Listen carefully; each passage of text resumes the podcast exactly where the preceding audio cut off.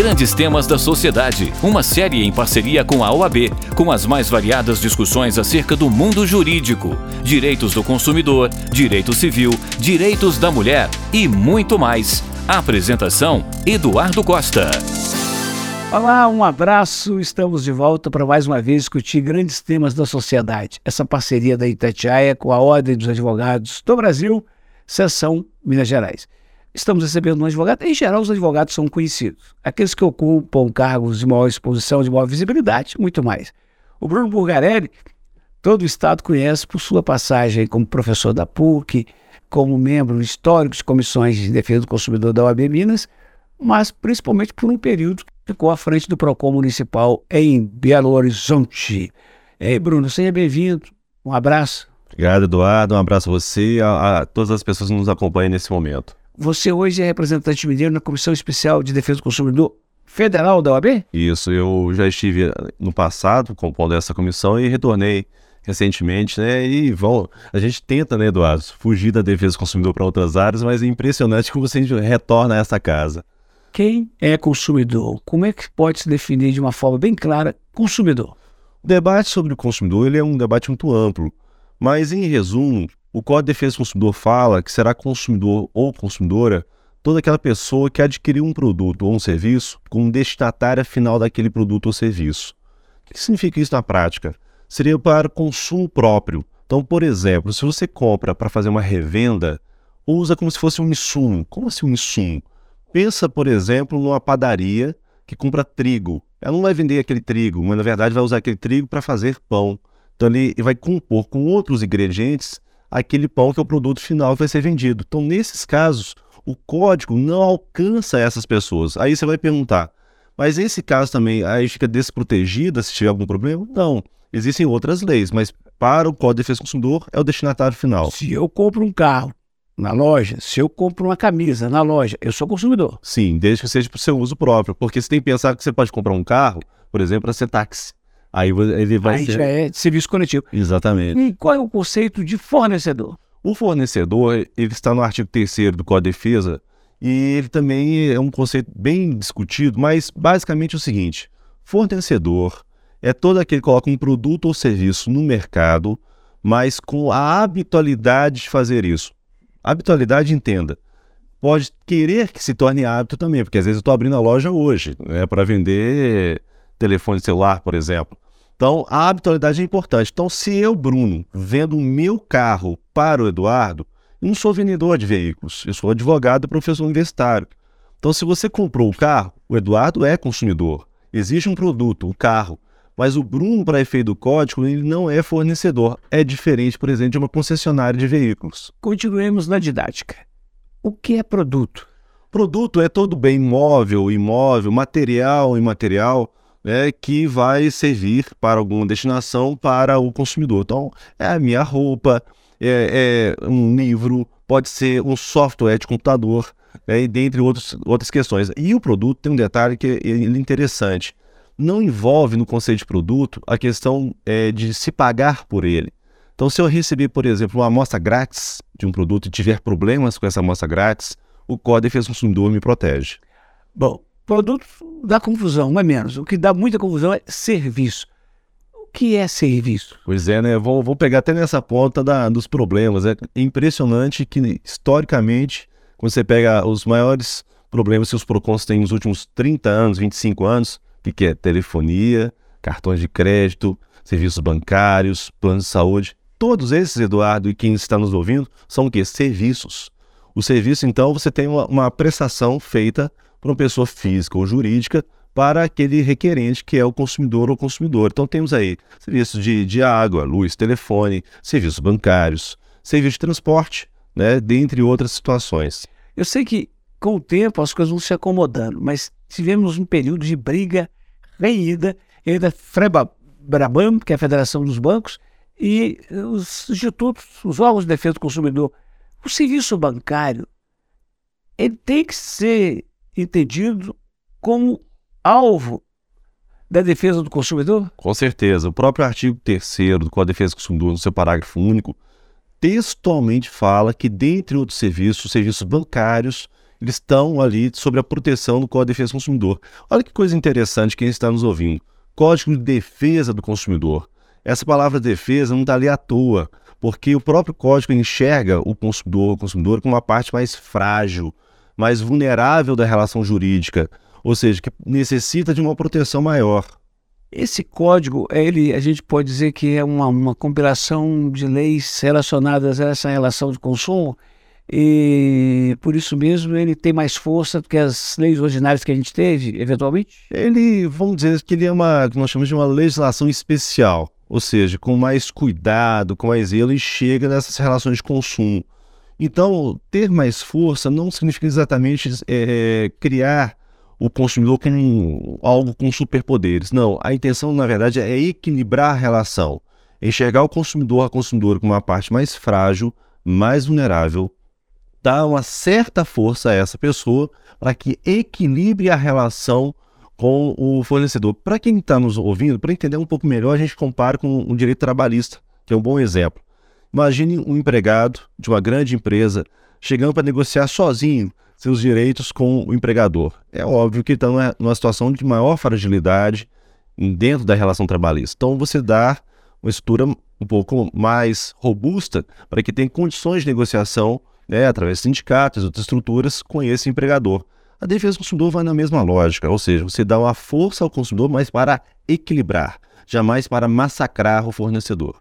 É, de certa forma, o senhor já disse há pouco, quando comparou a padaria e a produção do pão.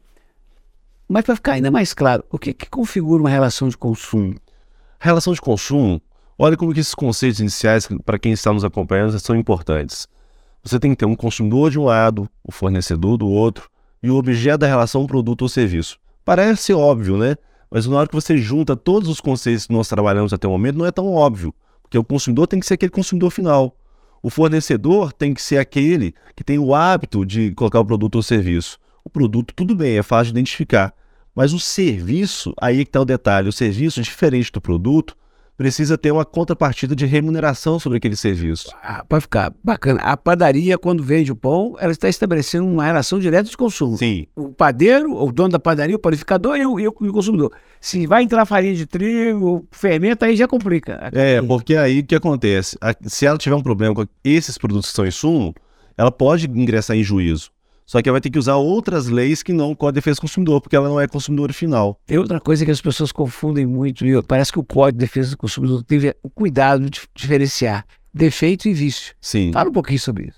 Olha, é, é sempre um, um debate interessante. Na verdade, a palavra vício é como se fosse um gênero. Ela pega duas, dois elementos, que é o defeito e o problema de informação. Porque o que, que acontece? Defeito, você compra um carro, o motor não funciona direito, o, o freio não, não funciona direito. Ou você compra um carro no qual a publicidade prometeu uma série de questões, a hora que você foi verificar não tinha nada ali naquele carro. É um problema de informação. Então, defeito e problema de informação são vícios na relação de consumo. E por que, que a gente coloca tudo no mesmo pacote? Porque o Código de Defesa do Consumidor fala problemas de defeito ou informação, as consequências de direitos e deveres são rigorosamente as mesmas. Então, se Eduardo comprou um carro com defeito ou um carro que não correspondia à publicidade, os direitos do Eduardo são rigorosamente os mesmos diante do Código de Defesa do Consumidor. Tem alguma situação em que isso extrapola e vai para dano moral, por exemplo? Sim. Agora, é uma coisa que todo mundo tem que entender, porque o dano moral ou material, ele só vai ter uma indenização se de fato ocorreu o dano moral ou material. Ou seja, o, dano, o que é o dano material? É o valor da coisa em si. Então eu tenho, por exemplo, um copo. E aí o Eduardo vai e quebra esse meu copo. Qual o dano material? É o valor do copo. Se é um copo de vidro comum, sei lá, 10, 15 reais, ele vai me indenizar ou me dar um copo do, da mesma forma. Mas digamos que aquele copo é uma herança da minha avó. Quer dizer, não tem como recompor aquele copo mais. Então, vai ultrapassar o valor, que é o valor moral, sentimental. E olha, quem está nos acompanhando, entenda como é difícil calcular dano moral. Porque o dano moral, ele não é uma linha reta. Porque você pensa, por exemplo, no acidente aéreo. Aí nesse acidente aéreo, as pessoas morrem. Aí morre, por exemplo, um senhor de 80 anos de idade, que já né, os seus herdeiros estão com a vida consolidada e assim por diante. Ou uma senhora de 40 anos que tem quatro filhos é, como herdeiros. O valor a ser indenizado para cada família é diferente, porque as consequências econômicas são diferentes. Aqui, a pandemia fez explodir a venda pela internet, o chamado e-commerce. Eu hoje não consigo convencer minhas filhas mais a ir à loja. Não, pai, aqui é mais barato, chega logo e tal. E de fato, às vezes fico impressionado quando faz encomenda na terça e na quarta de tarde está na sua casa. Aí, é, eu, como sou mineiro e sou de outra geração, eu prefiro ir à loja porque eu dou uma olhada, experimento, calço, vou até ali e falar, ah, sei não, esse aqui está bem usado, não caiu bem e tal. Nessas compras à distância, tem a questão do direito do arrependimento. Né? Isso é muito bom esclarecer. Sim, e, e, é bom até pontuar isso. O Eduardo levantou aqui que há, há, muito tempo eu e ele nós nos falamos. Não vou colocar exatamente quanto tempo, não, que é melhor. Pela falta de cabelo já dá para ter uma Já ideia. dá para perceber e os que sobraram, a branquitude deles. Mas o fato é que lá há tempos remotos, o e-commerce quase não existia ou era uma realidade muito pequena. E hoje, não só a pandemia acelerou, mas já era um, um setor em amplo crescimento. E hoje, sem dúvida, tem uma importância é, econômica muito grande no mundo inteiro. E aí, vamos lembrar do que eu falei agora, da vulnerabilidade, do equilíbrio? Olha como que isso é importante. Porque quanto mais vulnerável é o consumidor, mais força eu dou para ele. Uhum. O Eduardo, quando vai na loja, ele tem a oportunidade de ver o produto, Sim. experimentar, calçar. Então você está menos vulnerável Sim. do que você compra na internet. Então, por isso que aparece, dentre outras coisas, o direito de arrependimento. Então, o direito de arrependimento ele está em, em, compras fora do estabelecimento comercial, por exemplo, na internet. Okay. Então, nesse caso, o artigo 49 fala o seguinte: olha, você comprou um produto, você pode se arrepender, pode desistir daquela compra num prazo de sete dias, a contar do recebimento do produto. Aí me ocorre uma questão. É, eu compro, não me arrependo porque gostei, põe o tênis ali. Só que dez dias depois eu calço o tênis e desculpo que ele está com o solado soltando. Eu queria ver a relação do direito de arrependimento com a devolução ou troca. Sim, aí você vê que são duas coisas diferentes. O arrependimento não precisa justificar.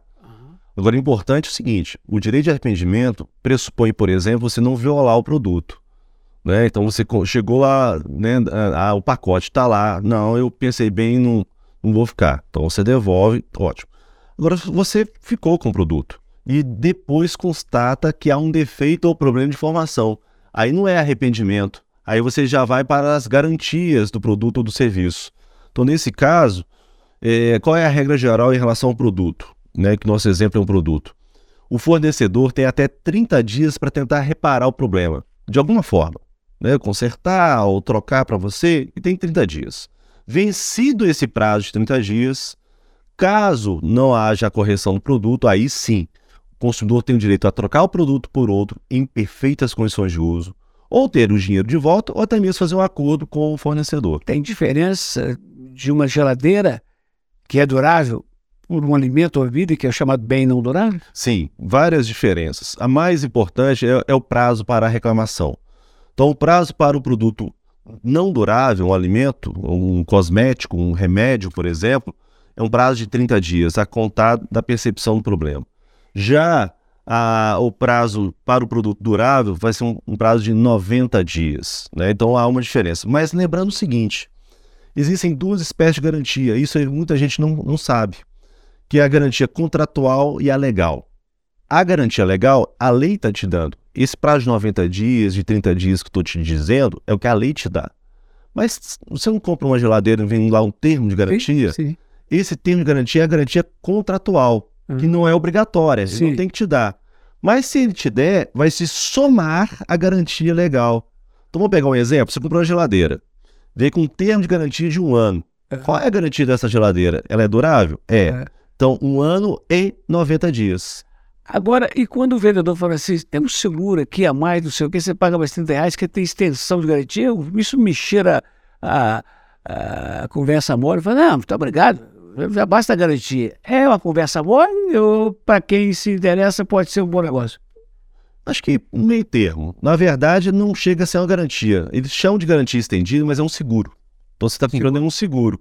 Né? E tem natureza seguro e funciona como um seguro. E não é obrigatório, obviamente, adquirir, porque de qualquer forma, garantia legal você tem. Se eu compro uma casa, é, é, eu tenho um prazo para reclamar de uma tinta que não ficou bacana. E tem outro prazo, salvo engano, de cinco anos para reclamar de um defeito de estrutura. Uma trinca que apareceu e tal. Uhum. Uh, isso existe na compra de uma geladeira ou televisão. Tem aquilo que é visível no primeiro momento e aquilo que não. Três meses depois é aquela, aquela televisão que começa. E está parecendo aquelas televisões antigas que demoram 10 minutos para ligar. É, são duas coisas diferentes. Nós temos o vício aparente e o vício oculto. O vício aparente é isso que você falou. Você bate o olho, pronto, tá ali aquela tinta descascando, você olha e ali começa a contar o prazo de garantia. E tem há um problema de estrutura que você ah, muitas vezes vai descobrir e depois vai reformar a casa. Então aí, na verdade, o vício oculto, que é esse, começa a contar o prazo da sua percepção. Essas são as duas primeiras questões. A outra questão que você coloca de cinco anos é um pouco diferente, porque existe a garantia e existe é, o prazo para a reclamação por danos causados ao consumidor. Pô, mas qual é a diferença? Vamos lá. Você pode descobrir um problema no freio do seu carro de duas formas. Tomara que seja o primeiro que eu vou falar aqui. Você está dirigindo, é. que o freio não está legal, não está legal. Aí você leva lá na concessionária, no fornecedor, para reparar. Então aí tá, entra o prazo de garantia, o prazo de 90 dias, que é um produto durável. Mas você pode descobrir da pior forma capotando esse carro. Tomara que né, saia ileso. Nesse caso, houve um dano ao consumidor, um dano material até mesmo moral, se for o caso. Aí são os cinco anos, a contar da percepção do problema. Tá aqui no estúdio com a gente aqui a Carol, que é uma loura bonita, tá ali. A Carol conhece um rapaz aí, o cara se empolga com ela e dá para ela um brinco. Achou que o cara é muito folgado, o cara não quer ter intimidade, é brinco. Quem falou que eu quero? Ou ela tem um brinco igual, ela quer trocar. Esse prazo de troca ou de arrependimento, não sei, de evolução, ele volta daquele, daqueles sete dias. Não, nesse caso não, porque não foi compra feita fora do estabelecimento comercial. Ah. A não ser que ele tenha comprado é. né, pela internet, e aí nesse caso é, ele vai exercer o direito de arrependimento de sete dias. Agora, foi bom você perguntar, porque muitas vezes, ainda mais em, épocas de final de ano e outros momentos, Troca, é. tem as trocas de, de presentes. Na verdade, essa troca ela é, não é direito de arrependimento, mas na verdade é quase que algo consensuado Sim. no mercado, no comércio brasileiro. Sim. Mas só que, na verdade, o comércio não é obrigado a trocar. Sim. E pode impor as condições que quiser. Então, você, antes de comprar um produto numa loja física, pergunte as condições de troca. Aí sim pode fazer isso. Tem, acontece muita gente dá um presente para se você não gostar ou se não servir, pode trocar. Isso. Já sabe. Agora que é importante ficar bem claro, se for para o meu uso, se for me dar de presente para alguém, em qualquer circunstância, guardar a nota fiscal é fundamental? Uma vez que exista nota fiscal, porque eu falo isso, porque essa pergunta, o Eduardo me persegue ela há quase 30 anos, e eu vou falar o seguinte, olha, é melhor que tenha nota fiscal. Por que, que é bom a nota fiscal? Porque ela tem todas as informações sobre aquele produto ou serviço. Ótimo. Mas tem relações de consumo que não tem nota fiscal. Que horas que você vai à padaria e você recebe a nota fiscal? Não falando, não falando nem do camelô. Tô falando uma padaria. Não tem. Né? Mal, mal recebido. Então, assim, o que tem que existir na relação de consumo é uma comprovação que ela existiu. E a nota fiscal, óbvio, que é um, um bom remédio, mas pode ser uma mensagem de WhatsApp, pode ser um e-mail, pode ser testemunha e assim por diante. Quem disse? Uh, no começo, lá atrás, quando o Código de Defesa do Consumidor ainda não era realidade, lembro-me perfeitamente de iniciar um plantão no rádio e ser chamado pelas pessoas a Augusto Lima, com Rua da Bahia, uma loja de eletrodoméstico nem existe mais.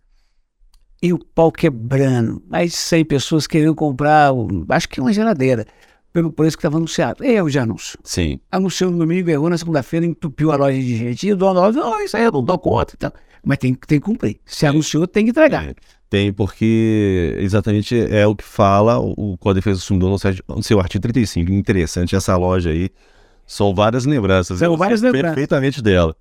É, é, quem falaste 35 é o descumprimento de oferta. Então, se você ofertar um produto ou serviço, tem que cumprir rigorosamente o que está naquele anúncio. Sob pena de quê? De ser obrigado a vender naquelas condições, que era o caso, ou até o consumidor poder pegar um outro produto similar, obviamente, àquele que foi anunciado e pagar nas condições que foi anunciado, ou até mesmo pedir a devolução do dinheiro pago, se for o caso. Agora, essa história fala assim, é, enquanto, ou, enquanto durar o estoque, ó, por, oferta por tempo limitado, até amanhã ou enquanto durar o estoque. Isso não é uma picaretagem, porque eu vendo dois e falo que acabou o estoque. É, eu, eu, existe uma coisa na defesa do consumidor, isso é muito forte, que é a proporcionalidade do anúncio. Que uma coisa, eu vou dar um exemplo extremo. Olha, eu tô com estoque aqui de Ferrari quando durar o estoque. Ah, quantas Ferrari você tinha? Duas? Tá. É, ninguém... Aí ninguém pode discutir. É discutir agora. Agora, de, de, cal, de calcinha R$10,90, é, não. R$10,90. Uma calcinha para vender, é. quer dizer, então não é proporcional. Por isso que a gente recomenda sempre que o fornecedor coloque no anúncio qual é a quantidade de estoque, exatamente para ter um controle melhor sobre isso. É, e é importante também frisar o seguinte: a propaganda, nós que somos do meio, é, tem que se tomar cuidados, tem que ter transparência, tem que ter clareza, tem que ter informação. Eh, não pode ter dubiedade para o consumidor, não? A informação sempre tem que ser clara, adequada, precisa, ostensiva, em língua portuguesa. Então, você compra um produto importado, tudo bem, é óbvio, tem lá a sua língua originária, mas tem que ter a tradução para o português. Assunto que chega demais aqui na rádio. Eu comprei o ingresso aqui para o show, pelo aplicativo tal, tal, tal. Agora não tem ingresso, não tem lugar, o show está cansado. Isso é um negócio que dá muito trabalho para o PROCON. Dá descobrimento de oferta, vai para o artigo 35 novamente, ou seja, além da possibilidade de dano moral material, porque a gente, isso não afasta. Porque você imagina se é um show da sua vida, um show que você prometeu para o seu filho, né, e dentre outros fatores. Então, obviamente que isso tudo vai se transformando. Os juros de cartão bancário e de cheque especial são estratosféricos. Eles são feitos para matar a gente. Eu falo, tem usura. Aí o banco fica mandando para mim um cartão de crédito que eu não pedi. Basta ficar quieto ou eu tenho que falar, ah, não quero não? Então, em regra, você pode simplesmente ignorar. ignorar né? Mas é importante uma denúncia no órgão de proteção e defesa do consumidor, até porque a gente fala, ah, mas é só eu denunciando, mas Bruno denunciou, né? Eduardo denunciou, Maria denunciou, Letícia denunciou, Rafael denunciou. Isso vai virando, claro, um conjunto de denúncias que pode gerar uma, uma multa a essa instituição financeira. Banco faz muita raiva. Agora, empresa de telefonia móvel não tem igual, não. Às vezes a gente fica com a sensação de que eles fazem assim. Estou falando com um advogado, um representante da OAB, num programa que é Grandes Temas da Sociedade. Às vezes eu fico com a sensação que eles assim, ó, vamos soltar 10 centavos a mais nas contas todas. O que colar, colou. Aí mil reclamam e 3 milhões não reclamam. É um lucro danado, né? É, você imagina o seguinte: vamos pegar, vamos pegar um exemplo bom, é, juntando as duas peças. É, tarifa de cadastro que o banco cobra da gente. Perfeito. O, STJ, o Superior Tribunal de Justiça, falou que pode. Mas uma única vez. É. O que a gente estava reparando é que a cada serviço que você contratava no banco, tinha uma nova tarifa de cadastro. Ué, gente, eu, eu, eu, o cadastro é um só. E, e tem também aquele negócio de dobrado, como é que fala? É, é, é, é que eu compro, quer me vender o seguro? E é isso, é venda casada. Venda casada. Que é proibida. Aqui, se a gente pudesse, a gente ficaria mais três horas aqui, que assunto falta, né? Ah, não falta, não. Eu acho que nós temos que partir para o nosso fechamento da prosa, até porque esse projeto só está começando. Grandes temas da sociedade e nós vamos ter muito o que discutir. E o amigo vai voltar aqui nesse quadro. Então vamos fechar da seguinte forma: é para as pessoas acreditarem que existe Código de Defesa do Consumidor, que o PROCON funciona, que vale a pena pôr a boca no trombone, que tem um juizado especial que muitas vezes resolve em uma semana uma questão e ignorar ou assumir o prejuízo só pela preguiça de protestar, jamais. Eu acho que é, é acreditar em todas as instituições, mas eu diria até antes. A pessoa ter uma postura preventiva, comprar dentro das suas condições financeiras, fazer os cálculos, anotar, ver a real necessidade de comprar aquele produto ou serviço, ou seja, ter um consumo consciente. Obviamente, uma vez tendo falhas na relação de consumo, busque negociar diretamente com o fornecedor, não sendo possível, buscar as instituições que estão aí exatamente para funcionar e funcionar bem em defesa do consumidor. E a nossa OAB está focada, está prestigiando as comissões, especialmente essa da qual o senhor, que lhe é muito cara. Sim, a defesa do consumidor, seja no âmbito estadual ou no âmbito federal, sempre está buscando orientar, é, é, salientar as questões da defesa do consumidor, ou seja, receber as reclamações e principalmente buscar é, resolvê-las, que é o mais importante. Você está se acostumando com esse projeto da Itatiaia e da OAB Minas, grandes temas da sociedade, no qual a gente busca com os advogados inscritos na OAB discutir assuntos que fazem o dia a dia da gente. Você pode ver no YouTube o nosso vídeo de 20 e poucos minutos com Bruno Bulgarelli, que é especialista em defesa do consumidor. E agora a gente está aqui também no áudio para expandir conhecimento. Consumidor e fornecedor. Essa relação nem sempre é tão simples como parece. Não, não é. E muitas vezes leva alguns debates jurídicos e nós, claro, podemos é, prevenir eventuais dores de cabeça do consumidor, porque às vezes perde esse tempo um PROCON, perde esse tempo no juizado e pode se resolver de outra forma.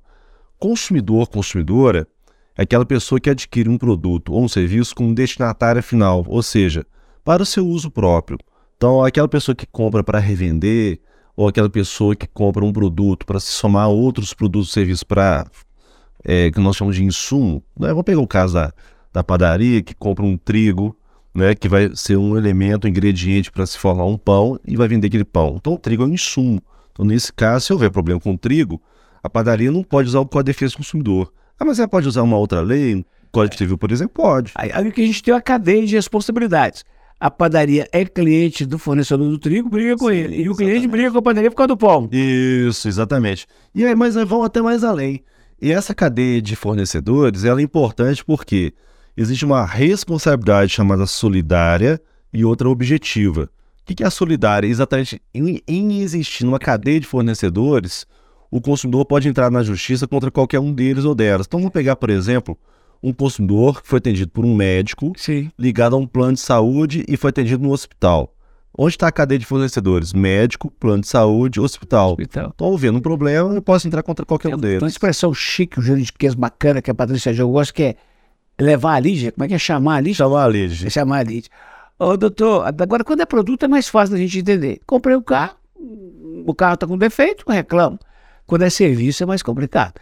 É, eu posso dizer para as pessoas que tanto um maior banco do mundo, que não atende bem o seu cliente, quanto a manicure, que rasga a unha da cliente, ambos são passíveis do Código de Defesa do Consumidor. São, uma vez que existe a habitualidade, ou seja, aquela manicure sempre está fazendo aquele serviço de manicure, ou, ou pelo menos pretende fazer. Então não é a tua prima ou seu primo que está ali fazendo aquele serviço, eventualmente com você. Não. Ele não é fornecedor ou fornecedora. Mas quem tem o hábito, ou que se torne o hábito em relação a isso, é fornecedor ou fornecedora. Agora, o, o- o certo é que com a pandemia o e-commerce disparou. As vendas pelos correios dispararam. E o que não está perto é sempre mais complicado, ainda mais para nós que somos mineiros, que somos desconfiados por natureza. Há um tratamento especial do código para aquela compra que você a faz sem ver o produto no momento, ou seja, você se torna uma pessoa mais, um cliente mais vulnerável? Primeiro que nessas compras virtuais, todas as informações sobre o fornecedor devem ser fornecidas ao consumidor. Se existe uma sede física, qual é o nome do fornecedor, CNPJ e assim por diante. E além disso, tem o direito de arrependimento. né? O que, fala o artigo 49? Em compras fora do estabelecimento comercial, o consumidor tem o direito de desistir daquela compra num prazo máximo de sete dias. E é bom a gente falar a questão da pandemia também, porque muito foi perguntado: ah, a pandemia mudou o Código de Defesa do Consumidor, o que, que aconteceu? Os princípios são rigorosamente os mesmos. É claro que tem os seus cuidados, as suas cautelas, mas a defesa do consumidor, que é inaugurada em 1990 com o nascimento desse código, claro que antes disso já tinha, mas 90 com o marco, e ainda assim né, fica aí nos norteando nas, nas conversas e nas relações de consumo. Ó, nós estamos em época de fim de ano, aí vem período de compra de escola, né? A tia resolve dar um presente pro menino que vai mudar de série e tudo. Ou alguém que comprou um presente de Natal na hora ou atrasado, de ano novo. É importante frisar que não há obrigação da loja trocar, doutor? Não, não há, a não ser que a loja tenha prometido. Ou que haja um defeito no produto. Se tiver defeito problema de informação, aí sim você vai para os direitos do Código de Defesa do Consumidor. Doutor, esse código hoje, ele está respeitado como o senhor e todos os defensores dele sonharam quando ele veio? Ele pode melhorar, né? principalmente nas relações com a- as grandes empresas, que muitas vezes, infelizmente, são as que mais respeitam o Código de Defesa do Consumidor. O que a gente percebe, né, Eduardo, na, nos órgãos de defesa do consumidor, que aquele pequeno fornecedor, ele sempre topa fazer o acordo. É porque, até porque o nome dele é muito é, é valioso. Então, esse equilíbrio é importante. E quando vai crescendo o poder econômico, infelizmente, não- a tratativa não é tão boa assim. O que, que acha desse sentimento de gente que nem eu, que não tem o notório saber jurídico e nem as entranhas desses tribunais, de que empresas de telefonia, móvel e outras, falam assim, vamos fazer. Depois bate lá, a gente faz acordo. E acaba que, no todo, o lucro é maior do que se preocupar em fazer a coisa certa. É pior que se imagina, porque há dados, por exemplo, do Procon de São Paulo, históricos, que para cada consumidor que vai reclamar no órgão de defesa do consumidor no, no judiciário, existem 77 problemas da mesma natureza que morrem ali com o consumidor. Ou seja, o crime compensa, muitas o vezes. O crime compensa. Agradecendo a Bruno Bulgarelli mais uma vez, eu peço a ele a fineza de deixar um recado final. Ô, doutor, nós temos direito de consumidor, mas tem que ter juízo ao consumir, não é não? Principalmente, é, consumir com tranquilidade, dentro da nossa possibilidade econômica e principalmente das nossas necessidades. Então, respeito a si mesmo e aqui estar próximo de nós é o mais importante. Grandes temas da sociedade, um projeto da Itatiaia da OAB que está aí no YouTube e outras mídias sociais, tanto da OAB quanto da Itatiaia e também aqui no áudio. Esse negócio bacana que eles falam agora, streaming. É, abraço.